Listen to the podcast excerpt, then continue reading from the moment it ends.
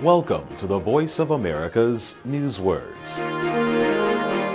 This is a news word President Donald Trump often uses to describe media reports.